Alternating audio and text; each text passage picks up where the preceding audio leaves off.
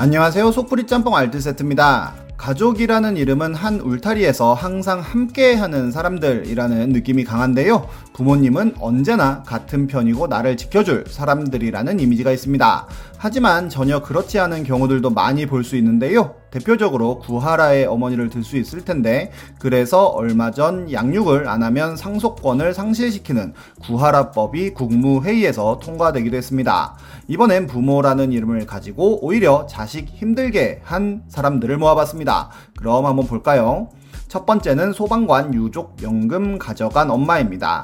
2019년에는 소방관 한 명이 안타깝게 세상을 떠나는 일이 발생합니다. 소방서 응급구조 대원으로 6년 2개월간 근무하면서 걸린 트라우마와 우울증이 원인이었는데요. 공무원 재해보상 심의회에서는 순직이 인정된다고 판단하였고 공무원 연금공단에서는 순직 유족 급여와 연금 지급을 결정하게 됩니다. 그런데 이 소방관의 어머니는 아이가 20개월일 때 아버지와 이혼을 했다고 하는데 이혼 이후로 딸을 보러 온 적도 없었고 아버지는 재혼을 하여 노점을 하며 딸을 키워 소방관까지 키웠다고 합니다. 그런데 이 소방관의 사고 소식을 듣고는 바로 친모가 찾아와서 순직 유족 급여의 절반인 7,700만 10만 원을 받아갔다는데요. 법적으로 친모가 이를 받아가는 것을 막을 수 없었기 때문입니다. 심지어 장례식에도 오지 않았고 어떻게 딸이 사망하게 됐는지 물어보지도 않았다고 하는데요. 이 내용은 KBS의 제보자들의 방송이 되며 큰 반향을 일으키게 됩니다. 심지어 큰딸이 항의하자 경찰까지 부르는 모습을 보여주는데요. 이렇게 양육 없이 권리만 가져가는 것이 맞느냐는 여론이 어마어마하게 커졌고 결국 국정감사에서도 해당 내용을 다루게 됩니다. 소방관의 언니는 국정감사에서 32년 만에 생모라고 나타난 그 여자는 권리가 없으며 유족도 아니라며 절규하기도 했는데요. 아버지는 양육 의무를 지지하는 생모에 대해 양육비 청구 소송을 제기했고 재판부는 7,700만 원을 양육비 명 명목으로 다시 돌려줄 것을 명령합니다. 하지만 이미 생모는 매달 나오는 유족 연금 90여만 원을 받고 있었는데요. 결국 자녀 양육의 의무를 저버린 유족에게 유족 급여를 제한하는 내용의 공무원 구하라법이 통과되자 유족들은 생모에게 지급되는 유족 연금을 중지해 달라고 재해 유족 급여 제한 신청서를 제출하게 됩니다. 그러자 생모는 언니가 일하는 회사에까지 찾아와 유족 연금을 포기하는 대신 돌려줘야 하는 양육비를 받지 말아달라고 했다는데요. 당연히 언니는 거절했다고 하네요. 이런 사람들은 정말 연금을 못 받게 할 뿐만 아니라 처벌까지 해야 하는 게 아닐까 싶습니다.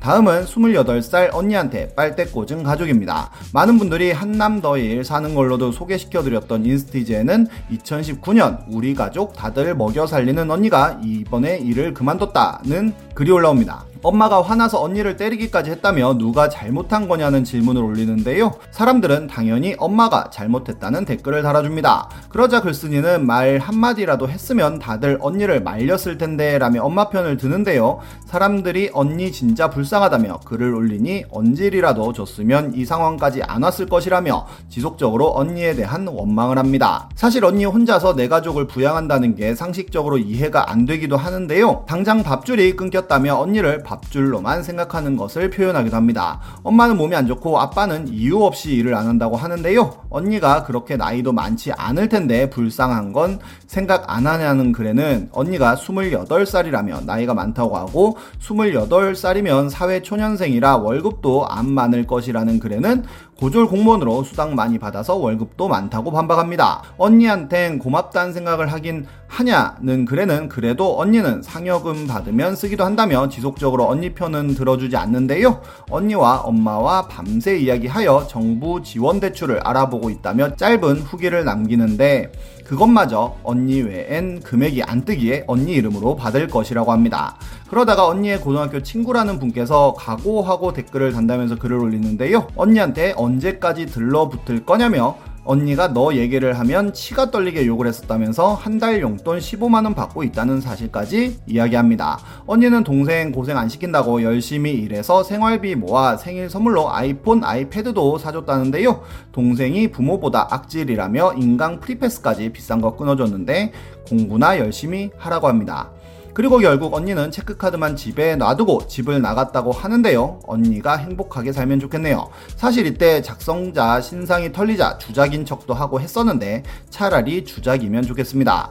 아빠가 일을 안 하는데 그 이유를 모르는 게 이상하긴 합니다. 다음은 아이한테 계속 왜 라고 하는 아내입니다. 2019년에 판에 올라온 글인데요. 아이가 엄마 때문에 노이로제 걸리는 것 같다며 누가 옳은지 봐달라는 이야기였습니다. 9살짜리 아들이 있는데 공공 장소에서 예절도 잘 지키고 확실히 형, 오빠 같은 느낌을 준다는데요.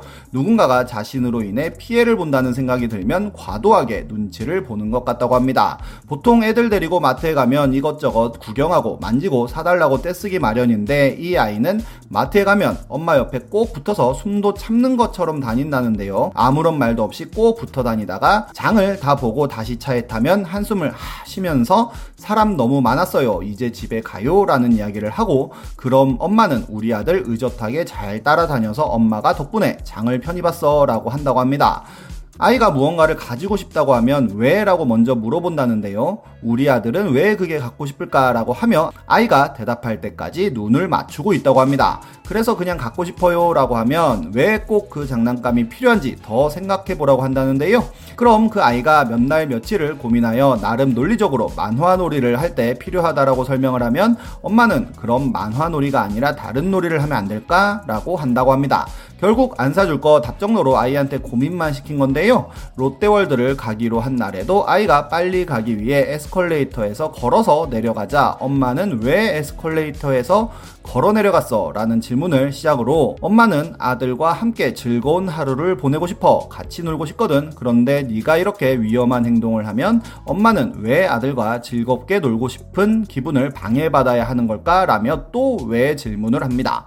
아이가 위험한 거 안 할 거라고 하자 엄마는 아들한테 알려줬던 규칙들을 하나도 어기지 않으면 즐겁게 놀 수 있지만 그게 아니라면 놀이공원에 가지 않을 거라고 약속을 했는데 왜 약속을 어겼냐며 집에 돌아가도 괜찮냐고 물어본다는데요. 아이가 잘못했어요 라고 하여도 이미 아들이 약속을 어겼는데 왜 엄마는 약속을 지켜야 해? 라며 추궁하고 한 번만 봐달라고 하여도 엄마가 왜 봐줘야 하냐고 물어보자 결국 아들은 정말로 집에 가요? 라고 묻고 엄마는 아들이 약속을 어겼으니까 간다고 합니다. 그래서 보다 못한 남편이 이제 안 그럴 거지 놀러 가자 라고 하면 오히려 아들이 약속을 어겼으니까 집에 가요 하면서 계속 울었다는데요.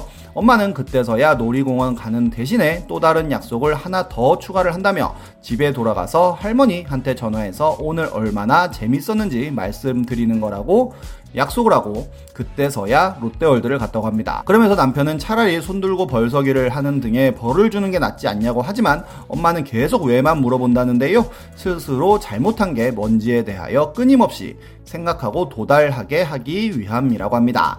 일가 친척이 모였을 때도 6살짜리 동생이 가지고 놀던 구슬을 같이 놀아주겠다고 만지자 동생이 내 거야 하며 뺏어갔다는데요. 바로 아들이 엄마에게 와서 동생이 못 만지게 한다며 넋두리를 하며 엄마 무릎 위에 앉으려고 했고 그러자 엄마는 왜 너에게 동생이 구슬을 줘야 할까? 라는 질문을 하여 아이가 그저 같이 놀아주려고 한 건데요 라고 대답을 하니 동생한테 가서 같이 놀아주고 싶은데 구슬을 만져도 될까? 라고 물어보는 건 어때? 라고 하자 아이는 엄마 무릎 위에 앉겠다고 했고 그러자 왜 앉으려는지 말해줄래? 라고 물어보자 그냥 엄마가 안아주면 좋겠어요 라는 대답을 들었다고 합니다.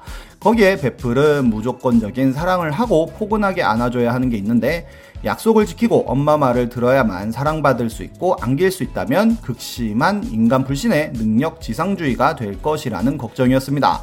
저도 비슷한 걱정이 드네요.